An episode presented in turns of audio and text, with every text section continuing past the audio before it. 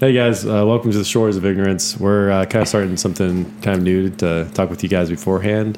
Uh, we really would love to uh, uh, kind of be a more a part of you guys' life and uh, get some uh, comments and yeah, hour brought their chaos, so we can start over again. We're not good at this. Um, yeah, we just really, first of all, want to say thank you so much for listening. Yeah. Um, this has been, you know, if you if you ever listen to the end, we say this often, but this is something we really love to do um, and really enjoy doing it, and that's why we do it. Um, but we really want to be the best we can at it, and we want this podcast to be the best that it can be, and we would like to hear from you. We want to know what you think. We'd love to hear your feedback. Um, and we'd love it if you just share like if you if you have a thought share it with us if you like an episode share it with a friend post it to your social media um, it would help us out a lot and i think improve the quality of what we do Yeah. And best way to get a hold of us is on Instagram. Is kind of our main area, so you can DM DM up DM us if uh, slide into the dms slide into the DMs and uh, leave a comment, or if you want to just publicly ask us a question on the on a post or not. So yeah tag us um, give us a follow um, but love all you guys thanks so much for all your support and we got a lot of fun things coming up this year, so uh, we're super excited. definitely Thanks, guys. okay psa over on to the episode On to the episode. It comes like a fleeting memory. Whatever you, you grab just turns to dust. Like eye contact with a stranger in a crowded room. Is a dream begging to be real. The passing note of a song. The glimmer, glimmer of the shifting sea. You think you saw it, saw it. We're on We're on. Cheers. Welcome to the shores. welcome to the shores Yeah, that feels more natural Ah, it does. Maybe that was the problem with the intro is we didn't cheers We and didn't. you know It screws everything up. we didn't come into heart centeredness whiskey centeredness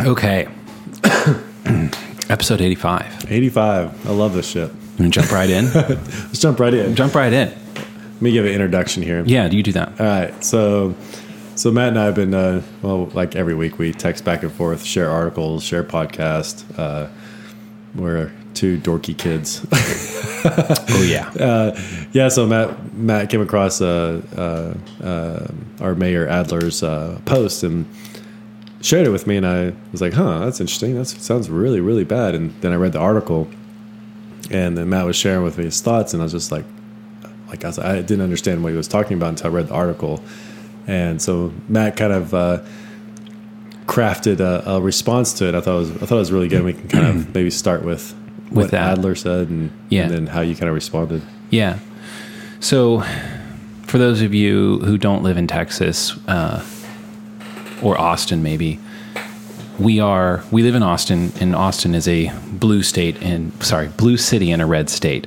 and we've kind of got this feud going on between our mayor adler and our governor abbott um, and you know in the, in the community more at large so you may have heard that in a couple of states texas and florida um, but here in texas governor abbott outlawed for instance mask mandates in schools and government buildings and then a bunch of the blue cities just went ahead and did it anyway. And there's lawsuits going on and litigations, and it's kind of a, a big mess. But um, that's kind of the setting for this. So Adler tweets this out. He says, um, he, he sends a link to an article and then says in his tweet, in the last week, 817 cases of COVID have been identified in Travis County schools. There are 15 children in our trauma service area hospitalized with COVID. Sadly, one child this has died this past weekend. The child had been on a ventilator for a month. And, you know, I'm kind of used to um, seeing things framed in a way, like knowing things are framed in a way from certain people to support a certain narrative. But I got to the end of that tweet and I thought, okay, he started the tweet talking about COVID's effect on schools, which is a big issue right now, is being talked about a lot. But he ended the tweet with that the child who had died had been on a ventilator for a month, and that was the first part where my mind went, okay, school wasn't in session a month ago. So what does this have to do? And then I read the tweet a couple more times and I thought, there's a bunch of terms in here that aren't really well defined, such as trauma service area. And Travis County schools. I don't think most people know what those mean. We think we know maybe what they mean, or we read the intent of, you know, you, you read that tweet and you think, shit, shit's bad. Um, and a child has died. This is horrible. And that is horrible. Um, but I, I went and read the article. And after reading the article, I had a completely different takeaway from what this news was. Um, and, and the takeaway, the main takeaway, was that the whole point of the article was that this child had died, and it is the first child COVID 19 death in Travis County. Meaning the first, period. Yeah. No one under 18 has died until I think yesterday. Hmm. And that's kind of staggering. Yeah. Um, like, you know, we've I think we're all familiar with the idea that you know, COVID doesn't seem to affect children. But we don't really talk about we don't really talk about what that means or the extent of the, of what that means. And I thought, well, that's the story. Mm-hmm. But, you know, that no one has died and that now someone has. It makes the death even more tragic. Um, and so then I started going back through his previous points. So 817 cases of COVID in Travis County. Okay, well, what is Travis County? Oh, there's seven school districts in Travis County. And how many schools are in these school districts? And there's 215 schools. And that starts making that number sound a lot different 817 cases in 215 schools. And, and then I looked up what the, when he said there are 15 children in our trauma service area hospitalized. And you think you, you hear the first number and you're thinking about your school and maybe the surrounding and that seems like a lot of cases. And now there's 15 kids hospitalized. That sounds like a lot. And and someone's died. This is mm-hmm. urgent. Well the trauma service area is the 11 surrounding counties. And that's a lot of counties and so i thought well what is it that we're trying he's trying to say he's obviously trying to say it's bad and there's a larger narrative kind of at play here, which is that Abbott is, you know, is uh, trying to kill your kids. And you see a lot of people respond this way to, to tweets from Adler. You know, Yeah. basically, thanks for protecting us when Abbott doesn't care. And so I think he's kind of playing into that, that narrative a little bit. Um, and, and so my initial response when I sent it to you, I was like, I feel like this is really misleading. Yeah. it's leading me somewhere on purpose rather than telling me what's happening and being clear. Mm-hmm. And so I I told you I was like I feel like I want to respond to this and I don't know how. And you were nice enough to sort of workshop the, the response through through text. And uh-huh. it took me about an hour to come to uh, something that I was brave enough to send in response because I was sure that I was going to get hate or something and sadly no one responded. At least hate me. yeah so so what i said was um, in response to him the framing of these numbers and the rhetorical progression from smaller to larger demographics and timeframes can only be intended to uphold a narrative of fear. I can report the same data this way in the last week, our 215 schools in Travis County have identified 817 cases of COVID, an average of about 3.8 per school. In the 11 counties that our trauma service area serves, there are currently 15 children hospitalized, about 1.36 per county. Today, our record of zero COVID deaths, deaths under the age of 18 has come to an end. Tragically, Travis County reports its first COVID 19 child death after a month on a ventilator in a battle with previous health conditions. And I think that sounds a lot different. You know, it's the same information my intent was to try to present that information with all of the information that I, that was seemed important from the article. Yeah. And it, you know, I don't know how you'll read that or how you hear that, but I think it brings up something that we wanted to talk about, which is, you know, we talk a lot about narrative and how important and necessary it is. Um, but there are all these narratives spinning around at play, and if you don't take the time to go look at the underlying context and the underlying definitions. I think one of the important points was that what I called the rhetorical progression from smaller to larger demographics and timeframes. So you start with Travis County schools with a case number, and then you move to the trauma service area, which is much larger than Travis County, and then you move to first COVID death. And this expands us into a much larger time frame.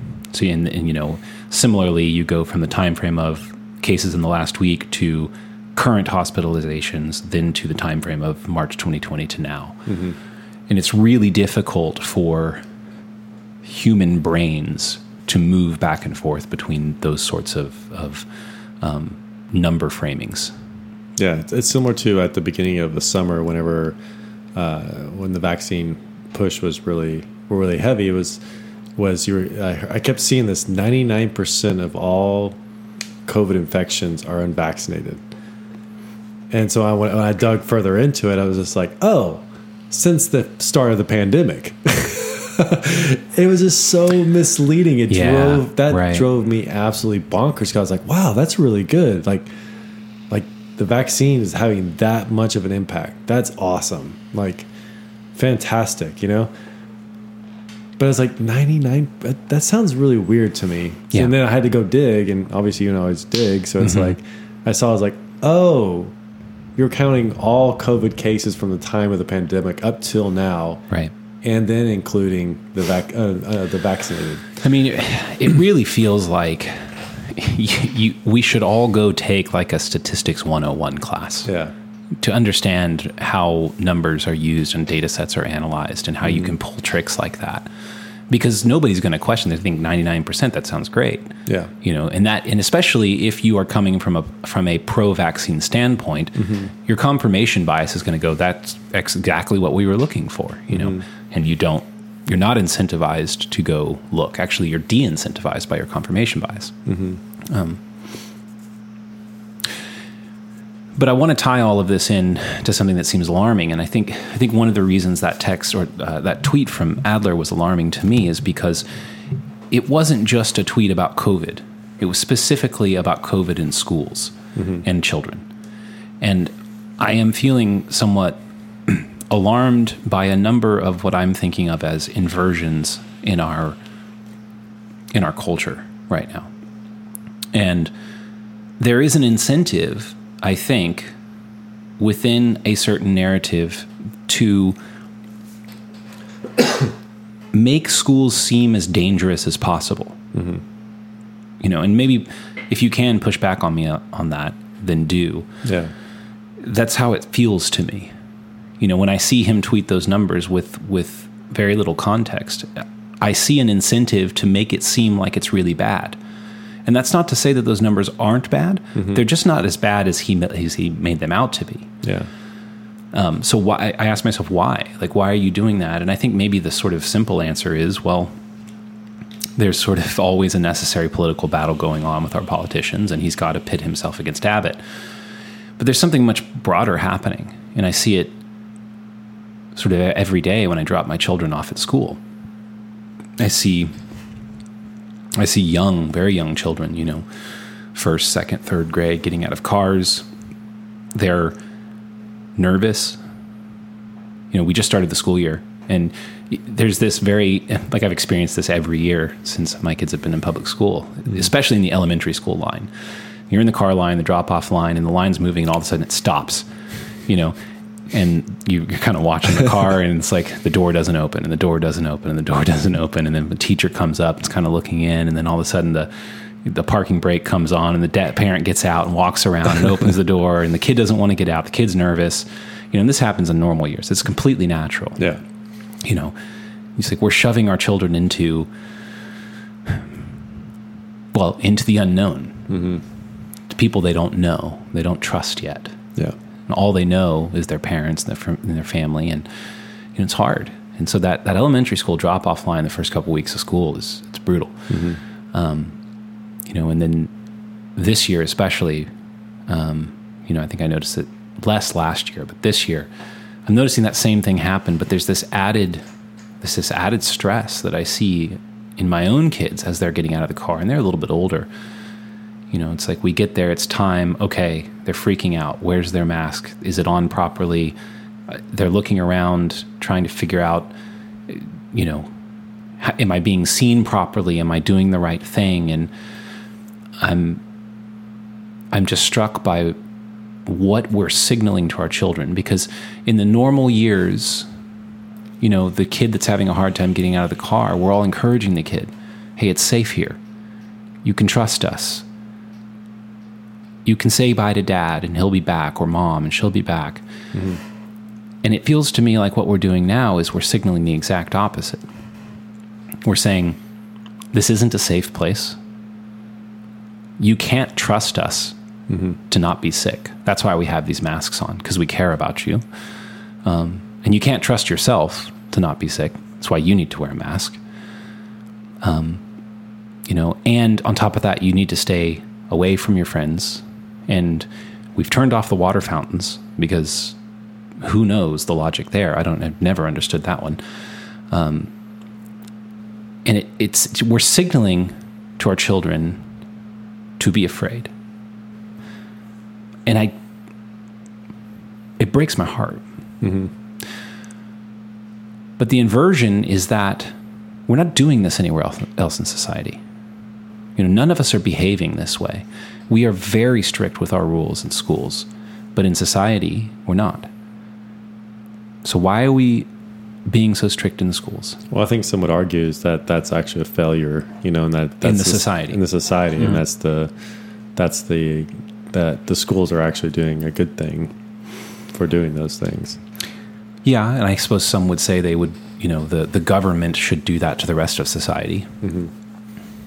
You know, but there's still an inversion. And, and regardless of that point, though, Yeah, the inversion is that children are at almost no risk mm-hmm. of COVID, catching it, transmitting it, getting sick, dying. Statistically, it's like it's way less risk than anything else we expose them to. I mean, they're more likely to die in the car on the way to school than they are to ever die of COVID. It's one of the sort of miracle blessings of the pandemic is it's not affecting our children. Which, on that note, I mean, I, I mean, I, again, we're not saying anything that's not superbly uh, recorded, and uh, you know, the data says that just undeniably. I mean, it's not something that you can argue about. I think the argument against that is that that they will pick it up at school and then transmit it to grandma or their parents or their you know someone who is immune compromised and so Right. so it's like I also don't again, think there's, there's any a- evidence of that really happening. well again it's the inversion too it's like you know you know the value of um the the the elders the elder people are are higher than the younger people. And that's like never been that way in society ever in time immemorial you know? It's Right. like you always value the youth and what's best for them you know? Um, and I, again it's like precautions uh, whatever that's that's one thing but it's more of the overall thinking you know? It's like you know I, I just even think of like you know uh, uh, you know my my dad died from covid this summer and he was vaccinated and all that stuff. Um, but I mean, he would have said like, "Yeah, no, kids need to go and do their thing. Don't Yeah. worry about me. Right.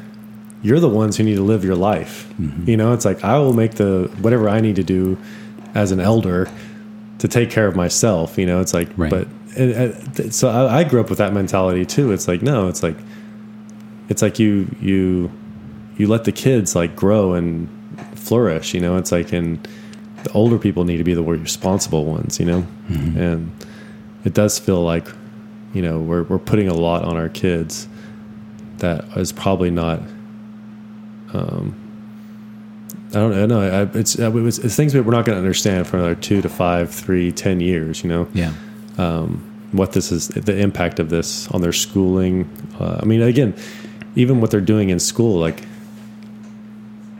I don't even think the teachers are requiring as much because there's so much social things that they're trying to manage. You know, you know, masks, distancing. You know, it's like Right. it's not even about learning anymore. It's all Right. about we're going to be here right now. We're going to follow some rules. Right. We might learn something. Yeah.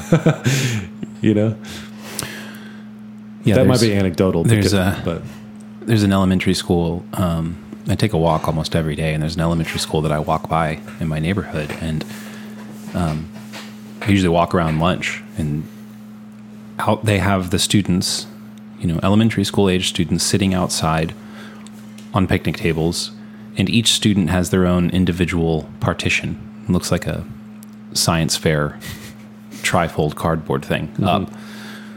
You know, and there's probably 60 of them out there in these partitions. And I think there is no logical explanation for this behavior. The children are outside, first of all. Um, second of all, the partition isn't actually separating the students, it's sitting in front of them. And I think, okay, you know, maybe, maybe that's helpful, but definitely it's harmful. Like it's clear when I see the students and I see their faces, they're kind of looking around like, what are we doing? Are we safe? Are we not safe? We don't know. And so it feels like this madness. You know, our children aren't at risk and we are we are shoving this sort of almost performative this performative behavior and requiring them to do it. And then we pick them up from school and we go out to eat and we're not doing it.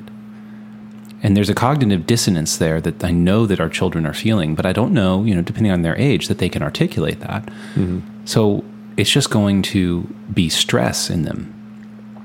And that is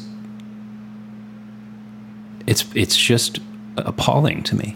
Well, I mean, it does kind of go with a more um, general performative aspect that we are performing in society. It's like, you know, depending on where you live and, and what demographic you're part of, as far as you know, you know, pick one, and and it's like there's a certain there's a certain uh, ceremony that you have to go to to signal that you belong. You know, whether you're a Republican or a Democrat or, you know, uh, you know, super COVID conscious or you know not very COVID conscious or however you want to state that. You know, it's like, um, and the mask have been been that also. It's sort of like you know, oh, that person's outside without a mask. Oh, that person's outside with a mask. Well, they're Yeah. a lot more serious. You know, Right.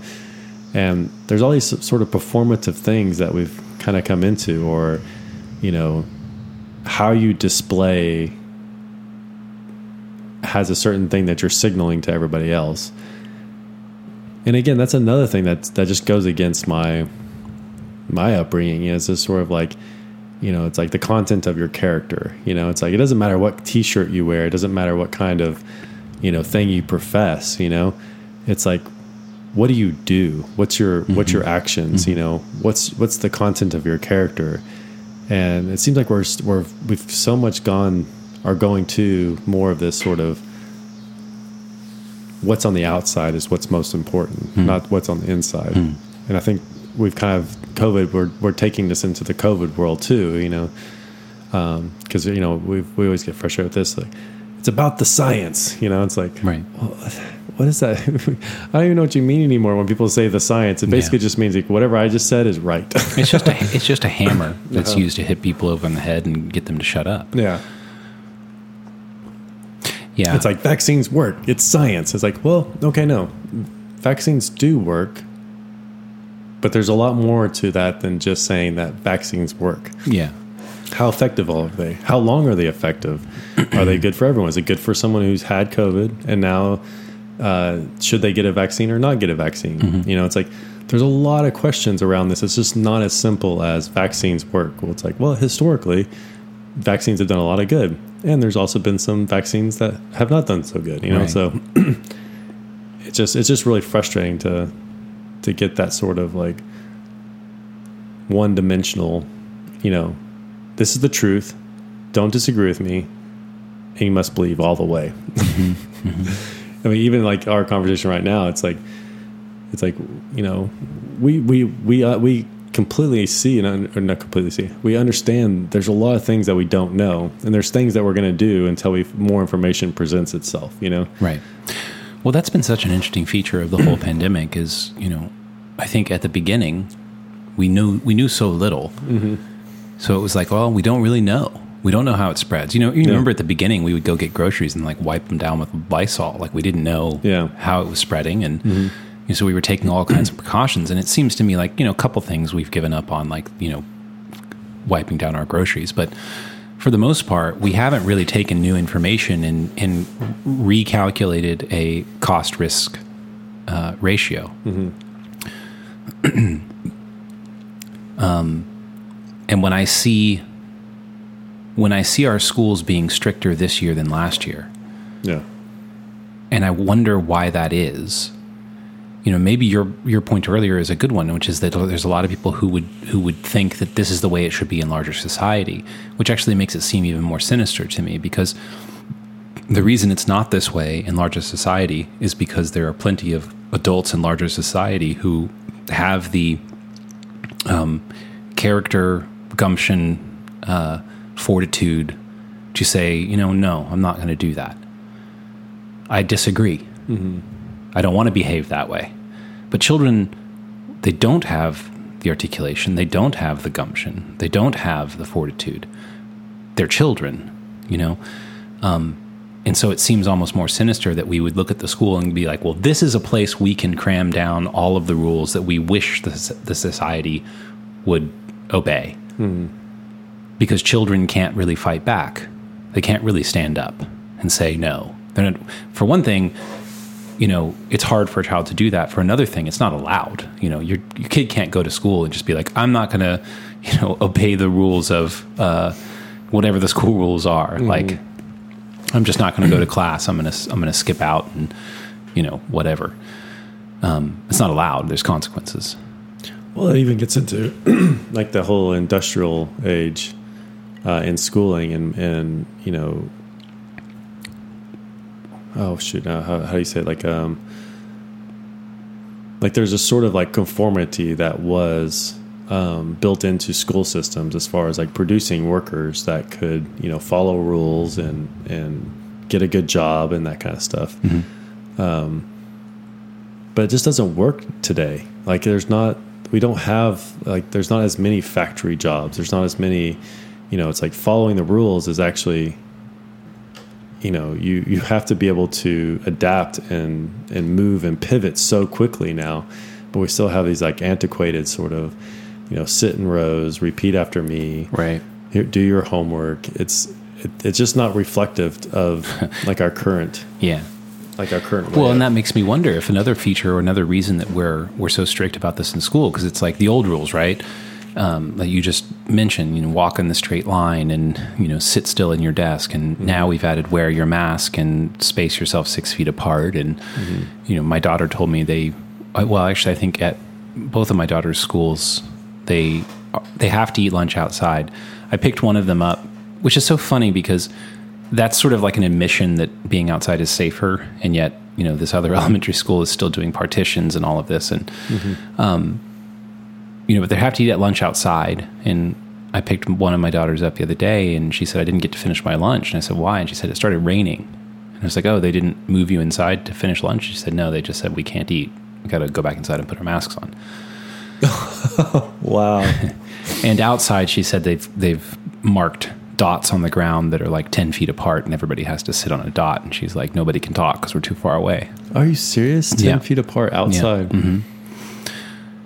So, you know, back to this idea of like whatever it is that we're accomplishing, it seems it seems to me that we're accomplishing more negative than we are positive when it comes to our children and the the COVID risk that they that we know that they well they don't really have. Um, so we're adding all of these new rules. And so if if your claim, which is that the old rules that benefited us in the Industrial Revolution or benefited school uh, schooling in the Industrial Revolution, you know, can you show up on time? Can you follow instructions? Can you sit still? Can you you know accomplish a repetitive task? Um, if those aren't serving any, serving us anymore, and now we're adding on all these other rules, then what is it that we're preparing our children for?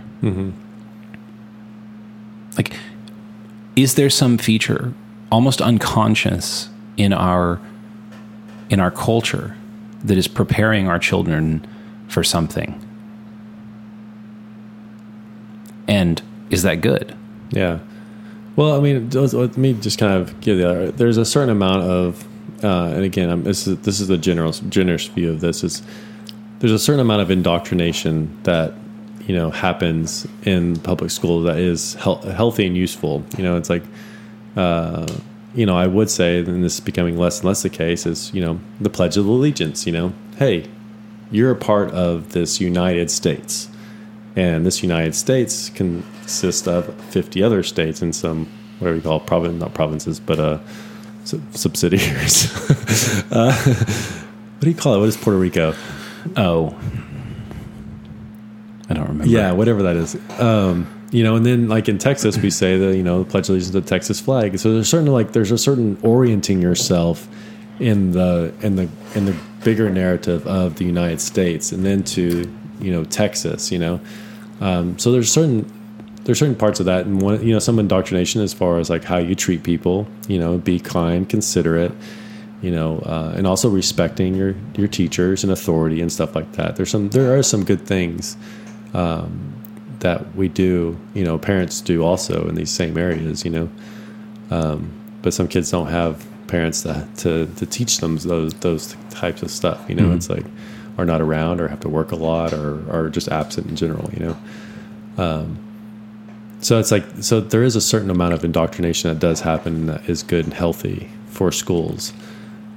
But I feel like there's sometimes like where do we where is that where is that no longer beneficial? You know, as far as uh, and this is something just early in my my looking at this and been listening to a few podcasts about um, the difference between industrial revolution and information revolution. It's like it's like a lot of our systems are still stuck in the industrial revolution and how we set things up in order to for it to best people with the best sort of like integrate into that culture of you know factories and um, uh, business and like you know you- you go to work nine to five and kind of that kind of stuff. And and but with our information age it's like things are changing so fast and so different that um, like how, we I don't think what that, a lot of people are talking about are like like we're no longer teaching kids to be successful in this present information age you know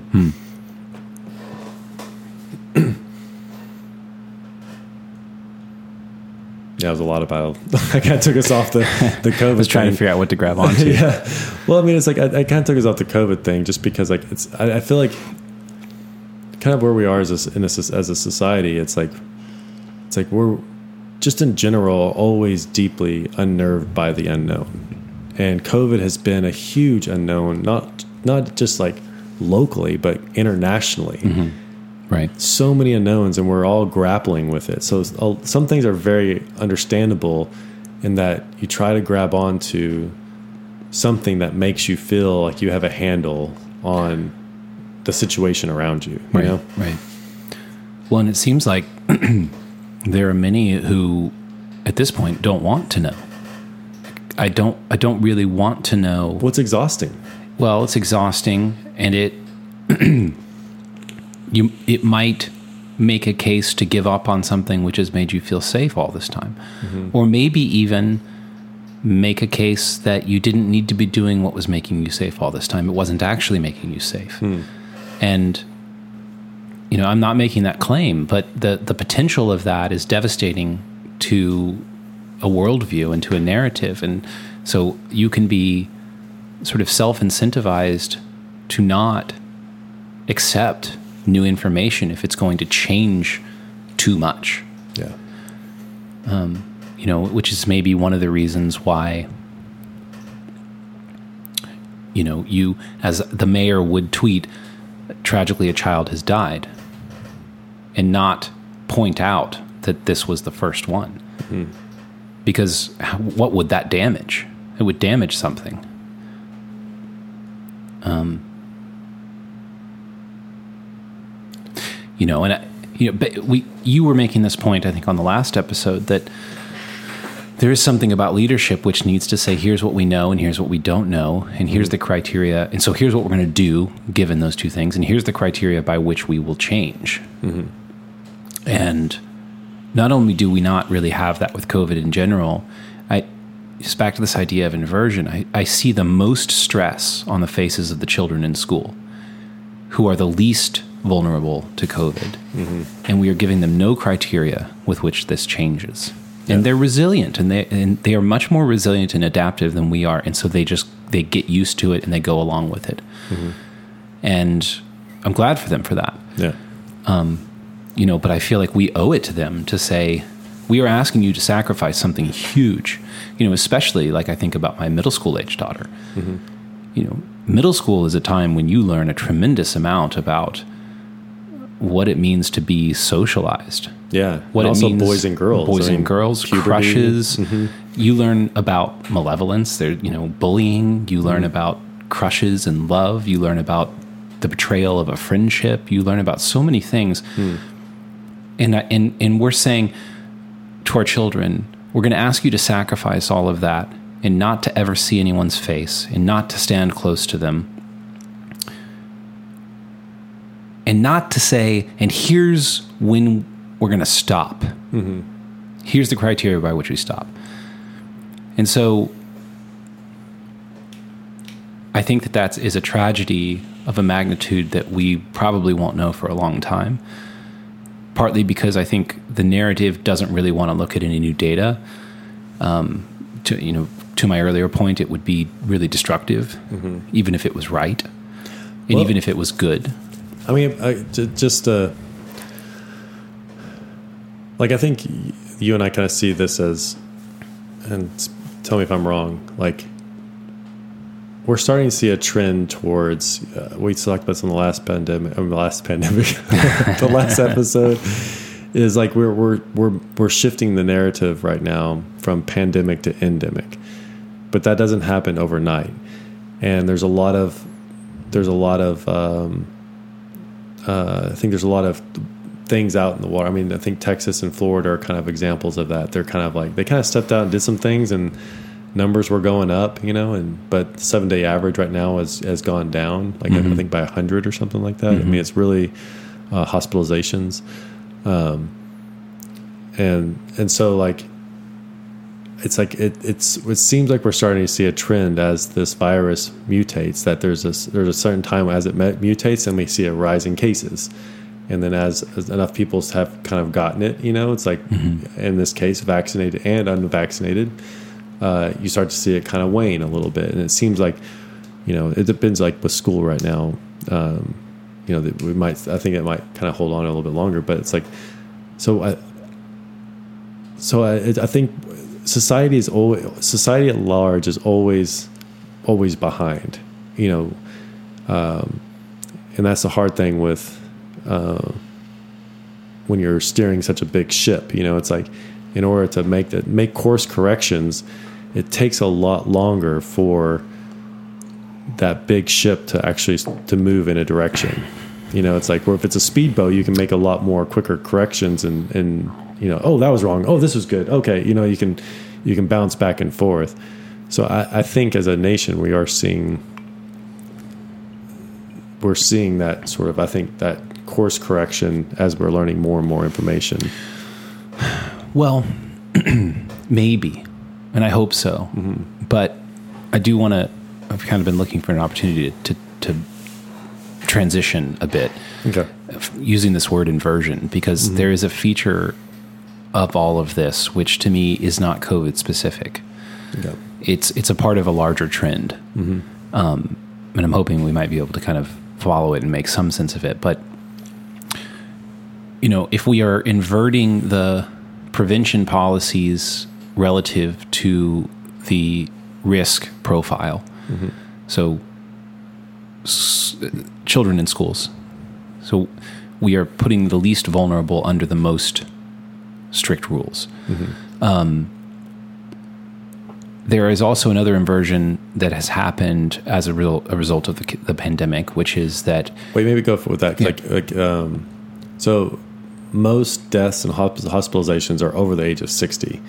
And as you get from 60 down to 18, it really drastically, drastically changes. Yeah, I actually saw a stat uh, over the last couple of days, which was was uh, really incredible. Which is that um, basically anybody under eighteen is less at risk of hospitalization and death than you or I around the age of forty are vaccinated. Mm-hmm. You and I are at more risk of hospitalization and death vaccinated than anyone under eighteen not vaccinated. Mm-hmm.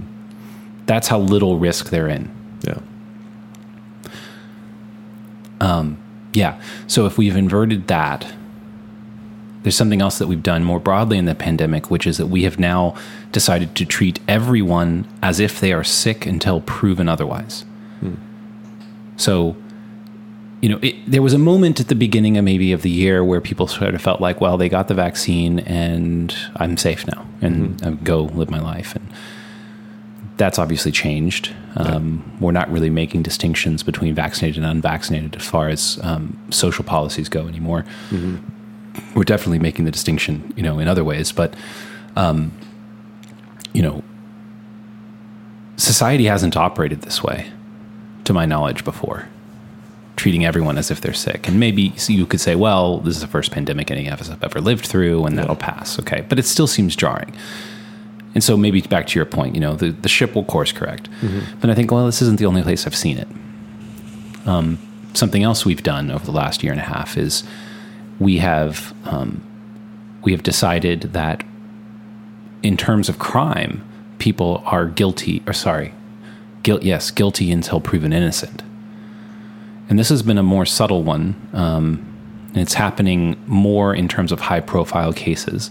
And I would say it's actually more of people are either guilty or innocent depending on what we think until proven otherwise. And even when proven otherwise, we still disagree. um, so it's an inversion of a principle, which was a miracle of a principle in the first place, which was that everyone is innocent until proven guilty. Um, that's kind of an astounding agreement for a society to make. Yeah. And I think it goes back to we've quoted this before. I can't remember now who it was that said it is better that um, a thousand guilty men go free than one innocent man be wrongly convicted. And that's a tough that's a tough one to swallow. But I think it has it has been one of the miracles of the West in general that you are innocent until proven guilty, and we've kind of thrown that out the window. Um, and I see it a little bit more vaguely. This idea of inversion in in other places just propping up all the time and i wonder what is this like what is it about our our current zeitgeist or the ideas that have a hold of us that is causing this? Was the same idea of like even you know I was always taught as like you believe the best about somebody until they show you otherwise. Mm, mm-hmm. Like you give you give somebody their that that um, benefit of the doubt. You know, it's like well that's the other one too. It was it used to be mm-hmm. man is judged by the content of their character and it was something we we strived toward and fought mm-hmm. really hard for. That's out the window. Yeah, we don't do that anymore. You're judged by the color of your skin. Yeah, color skin or by what you present or politics maybe T-shirt you wear or whatever Yeah. it might be. And it's like, um, but again, I think that's a that's a huge that's something that is yeah has been fought for in the United States states specifically. Like you know, you know, no, hold back your judgment. You know, extend grace. You know, hey, I'm gonna expect the best of you unless until you prove otherwise. You know, Yeah. And then you kind of get into some game theory type stuff there too. you know, tit for tat type stuff.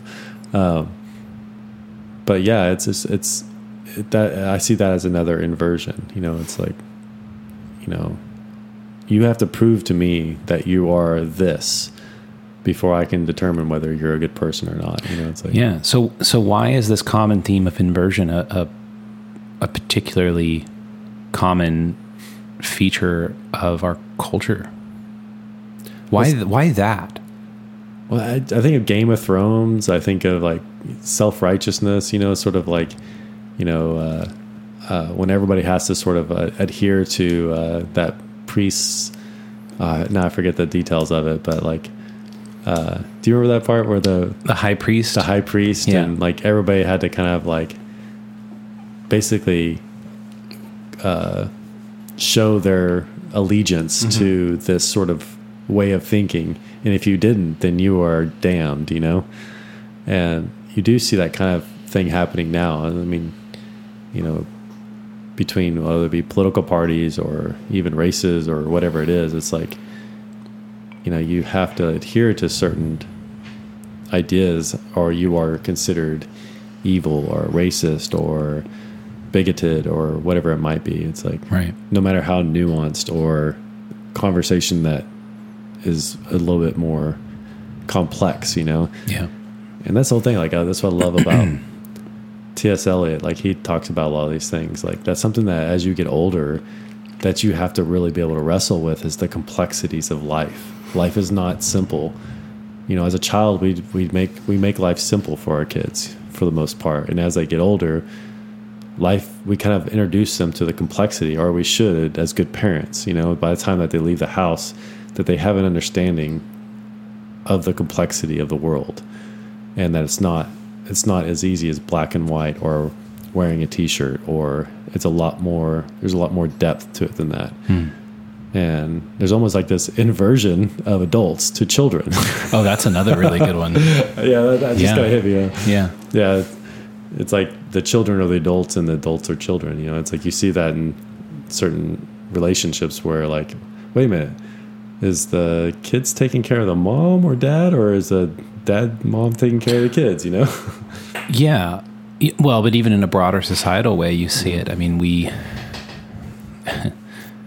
adults can be triggered, oh yeah you know, and they need to be sort of coddled yeah and not offended. It's like, what was that recently? Uh, a medical professor, I think in, in some Ivy League school, like apologized for referring to pregnant women. And his, Oh, his class was really upset about it. And he apologized and said, I, the worst thing that I could ever do is cause offense. Hmm. And it's just something really perverse about that. And then on the other side of it, you know, we are, is very culturally popular to make the case that children should be able to define everything about their lives from the way they dress to their gender. And they know, and they should be trusted and, you know, allowed to uh, undergo hormone treatment for gender transition without their parents' consent.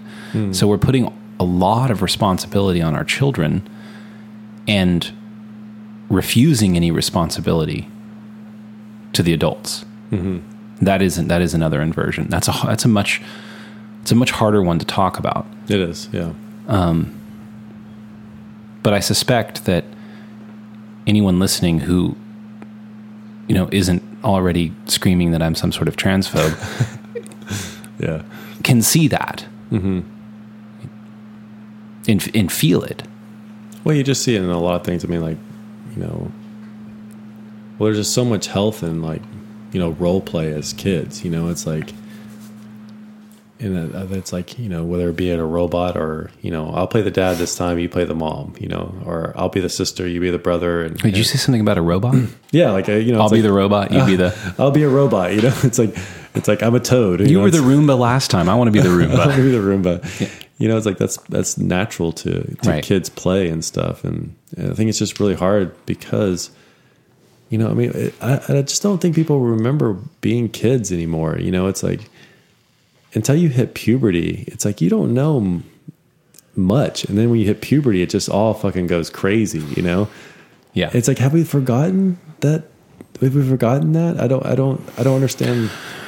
Oh, and I would be tempted to say, no, we haven't forgotten. We just remember, and we remember how hard it was. And then there's some ins- there's some temptation to be like, oh, but it was so hard because society was so regressive and depressive. yeah. And it wouldn't have been that hard, you know, if we had been in a more progressive society. And I think that that's that's that's uh, well, I think that's foolish. Well, there's there's probably there's elements of that that is true. though. Sure. you know, No, it's like- definitely. yeah, I think there's I think there's a lot of areas that we've kind of grown in in that space. You know, as far as like um, Yeah, but you you just you don't get out of yeah, it being hard to grow up. no, uh, uh yeah, it's like you don't get out of like uh, our bullies or or so your best friend stabs you in the back or Mm-hmm. you know there's like that's just life. That isn't just that's just not ch- it's like Yeah. that's your first experience of that. But as you get older, it's like breakups. You know, it's like a person's not who you thought they were. You know, it's like You're not who you thought you you know were. who you thought you were. Yeah, You know? totally. And it's like those are things like it's like obviously uh, there's a certain amount of like protection, but there's also a certain part we need to allow our kids to experience those things because if we send them out into the world not having experienced them in the time frame that they're most resilient, you know, uh, it's a scary, it's a scary thing. It's like I mean, that's a, that's a really good point. It's uh, children are resilient. We know this, and it it's almost like you want to expose them to the greatest amount of stress you can because they're the least vulnerable to breaking from it, and they're going to learn from it. Well, we've talked about this many times on the podcast as far as like, you know, our jobs as parents is to expose our kids. And that as parents, we should uh, be able to know, like, uh, okay, that's enough, you know, or like, I'm going to step in now Right, and right. help. You know, sometimes you let it go too far, sometimes you don't go let it go far enough, you know, and that's Yeah. that's just parenting. You make mistakes, you know? You know, and well, and so it occurred to me when I said you want to expose them to stress, and I did make the point earlier that I feel like we're exposing them to too much stress with these COVID rules. Hmm.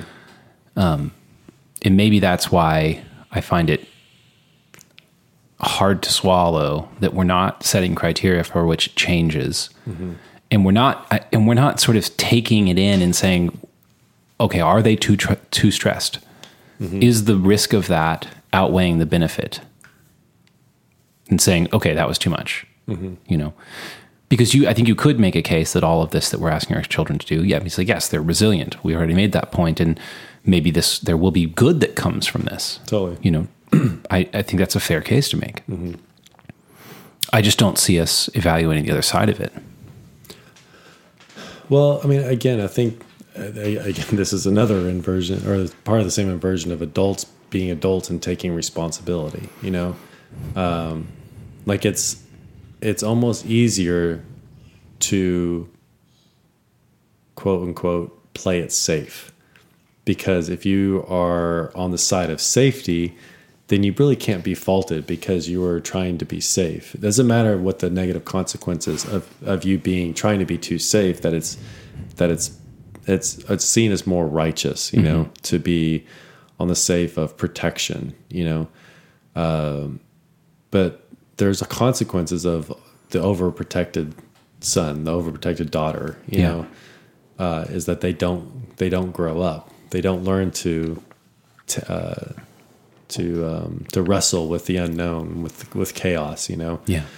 Um, so it's, it's just it's just it's hard because like again, uh, I think I'm making this a little bit too complicated because you know when we do look at the data and the effects on kids, you know, it's like because I think people will uh, then jump to like okay, well, but the kids go home to their parents, to their grandparents, to their you know the somebody who's immunocompromised, and so like it's like it's always jumping to something else. But again, we're asking our kids to sacrifice in a way that is most likely not healthy for them Yeah. in their in their uh, formative years. You know, Right.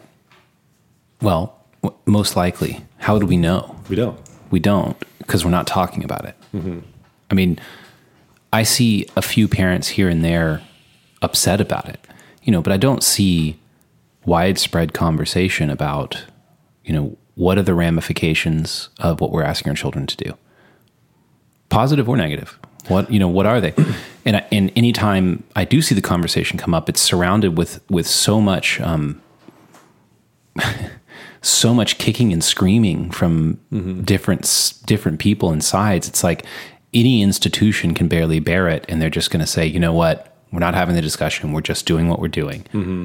Head down, power through. Yeah. It goes back to our last episode. You know, what, just don't ask questions. Mm-hmm. Don't think too much about it. That's going to be too difficult. This is what we're doing, and we're doing it with the best intentions. Just know that. Hmm. Yeah, it's funny.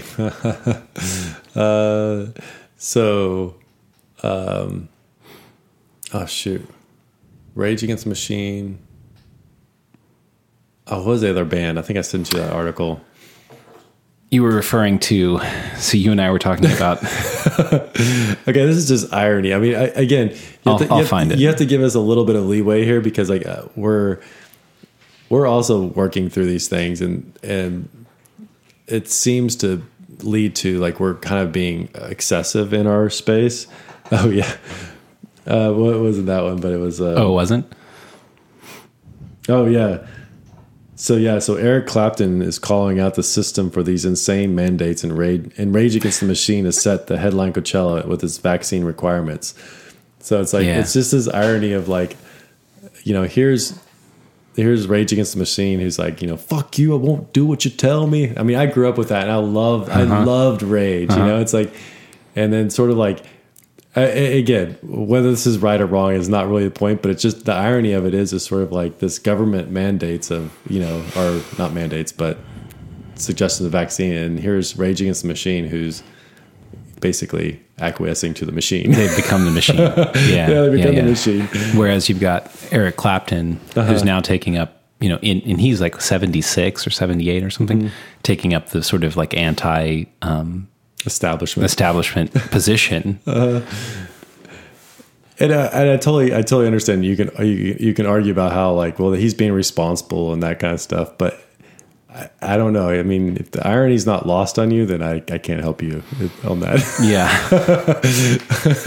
because he was like so against everything, like government and like, you know, don't tell me what to fucking do. You know, Mm-hmm. That It's was like, a vibe, you know? Oh, and I love that vibe. Like, Yeah. it it like resonated with me. Right. It comes back to something that you said is like is like like we need political music again. yeah.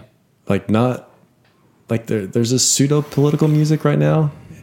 Well, we need we need dissent in the arts. I think is how I would say it now. It's conformity. That's art, what art that's what political music. right now. Mm-hmm. Yeah, yeah, right. All of our actually, that's another strange. Okay, strange inversion. Strange inversion. I have been lamenting lately the fact that almost all the musicians that I like and love have gone woke, Mm-hmm. and they're just harassing people via their social media networks to think the right things and do the right things. Mm-hmm. I think, what the hell is this? Our artists are supposed to want be the ones that say, um, you know, oh, go against the establishment, smoke cigarettes, Yeah. you know, Smoke weed. yeah, Do drop acid. you Right, know? totally. so this is funny. Um, I'm going to bring you know who uh, Laurie Laurie Gallardo is. She's a popular DJ at KUT. Um, I like her quite a lot, but it's funny. She has for years ended all of her little segments in between songs with this tagline, which is "Please, whatever you do, don't behave." and that was like that's that's the sentiment right that we're talking Yeah. about. And i love that. I love that.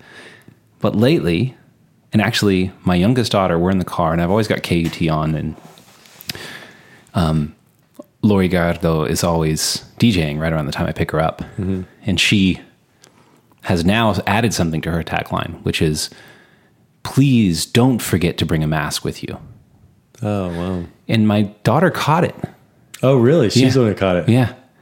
And she was like, why does she keep saying every day to bring a mask and then don't be don't behave? and I was I you know, it's kind of on in the background and I thought there's that inversion. Mm-hmm. The thing the thing that she was standing for has been captured. And this is no diss on on, on Laurie. I mean, it's again it's something broader that is mm-hmm. this, this idea that has a hold of us that it's it's everything is inside of it now it's like an it's like all of our logic all of our belief all of our misbehavior and behavior is all nested now inside of a, a, a semi-religious ethic. Hmm.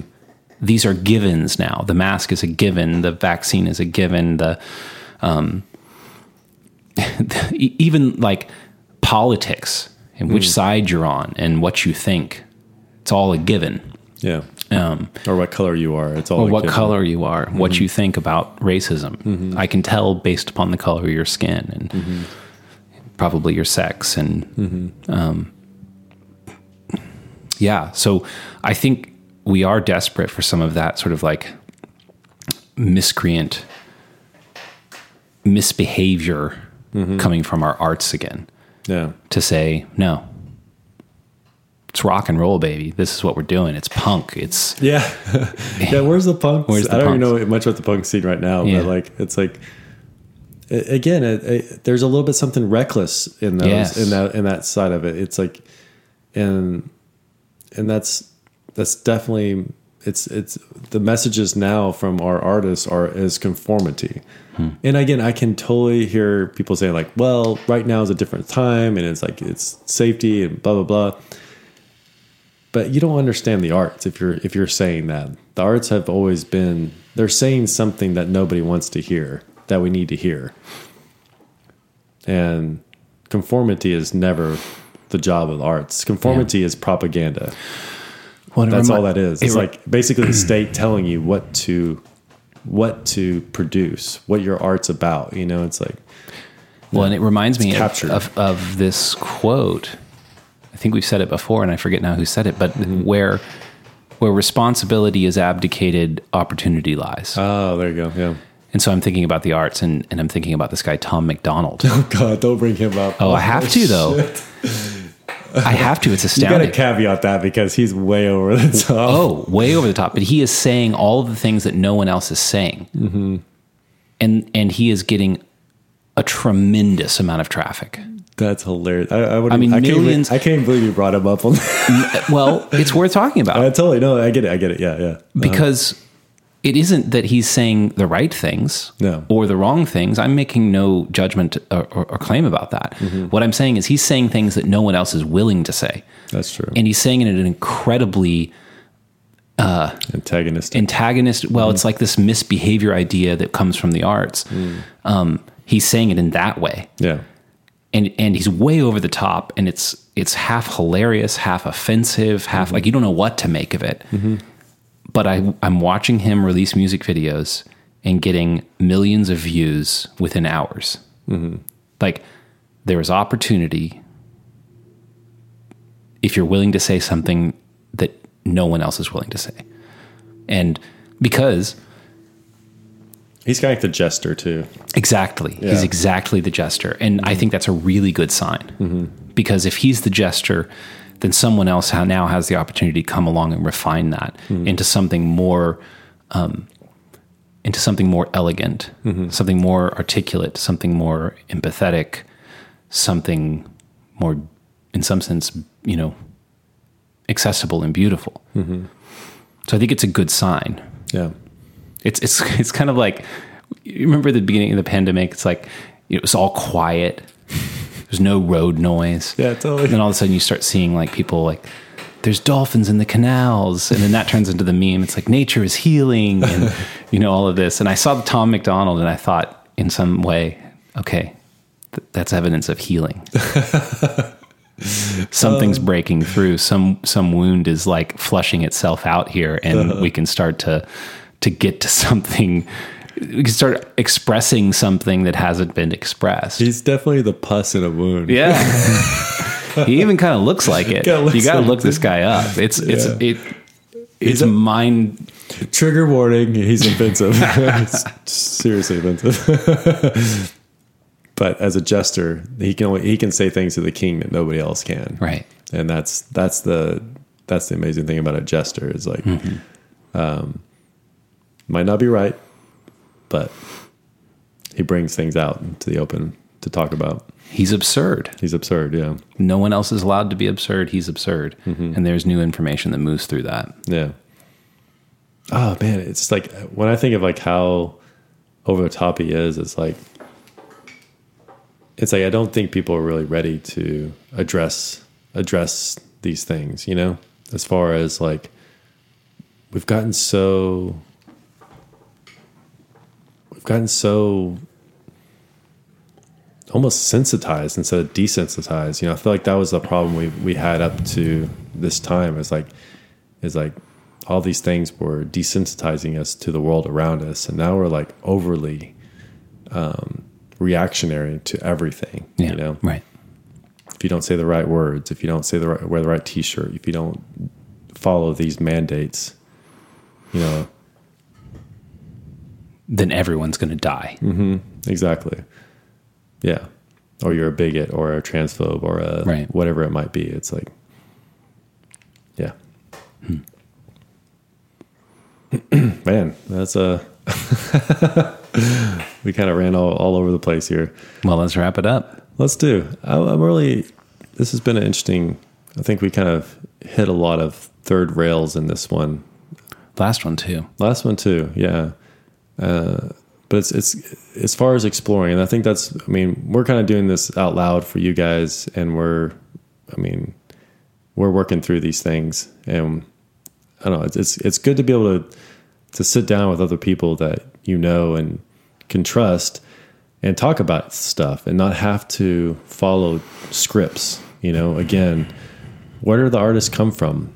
What makes an artist stand up you know like the artists of the 60s and 70s that were standing up against you know racism actual racism mm-hmm. you know um, there were some really beautiful things that came out of that you know because the institutions and the systems were were kind of rotting you know and it's like and we're kind of seeing that again and almost an inversion mm-hmm. of the mm-hmm. 60s and 70s you know? It's like which is really crazy. It's like we're almost reverting right back to racism and you know it's like Well, I suppose it's kind of like fashion. oh you know, wow. we recycle it every 25 years. Uh. All the kids at my daughter's middle school are dressing like the movie Clueless now. you know, maybe there's just this longer arc that happens in terms of um, the stability of the hierarchies of our societies that yeah also just recycles. Well this is also a call to all the art, artists out there and Yeah, philosophers yeah, it's yeah. like you know If you, you have- guys are the leaders If you have something to say, mm-hmm. say it. yeah I mean, it's, you're the only ones who can. Mm-hmm. You're the only ones who can say the unsayable. That's what the art is. Mm-hmm. yeah usually like revolutions and stuff like that start with the arts mm-hmm. it's they're they're speaking something that's unintelligible it's kind of in our unconscious our collective unconscious as a as a people Yeah. and i would say right now we're we're asleep you know Uh, Yeah. A bit zombie like. zombie like yeah androids nodes and It's just Roombas bouncing around things. yeah we need some people to like bring some life into us Actually, that's been, a, this is at least the third time we've ended a podcast with a call to artists. oh interesting yeah Maybe we need to articulate that better. that might be good like We that. keep running up against that. yeah All right. Yeah, it's only the last time, first time we mentioned Roomba. So I Yeah, thought- that's true. what you were talking about. All right. Well, thanks for being with us tonight. yeah, Um, guys, remember give us a give us a, a DM or something like that. Ask us a question or tell us something you liked. Yeah. uh, we'd love your feedback. We want to hear from you. Totally. Yeah. All right. See you guys. Cheers. Love you. Bye.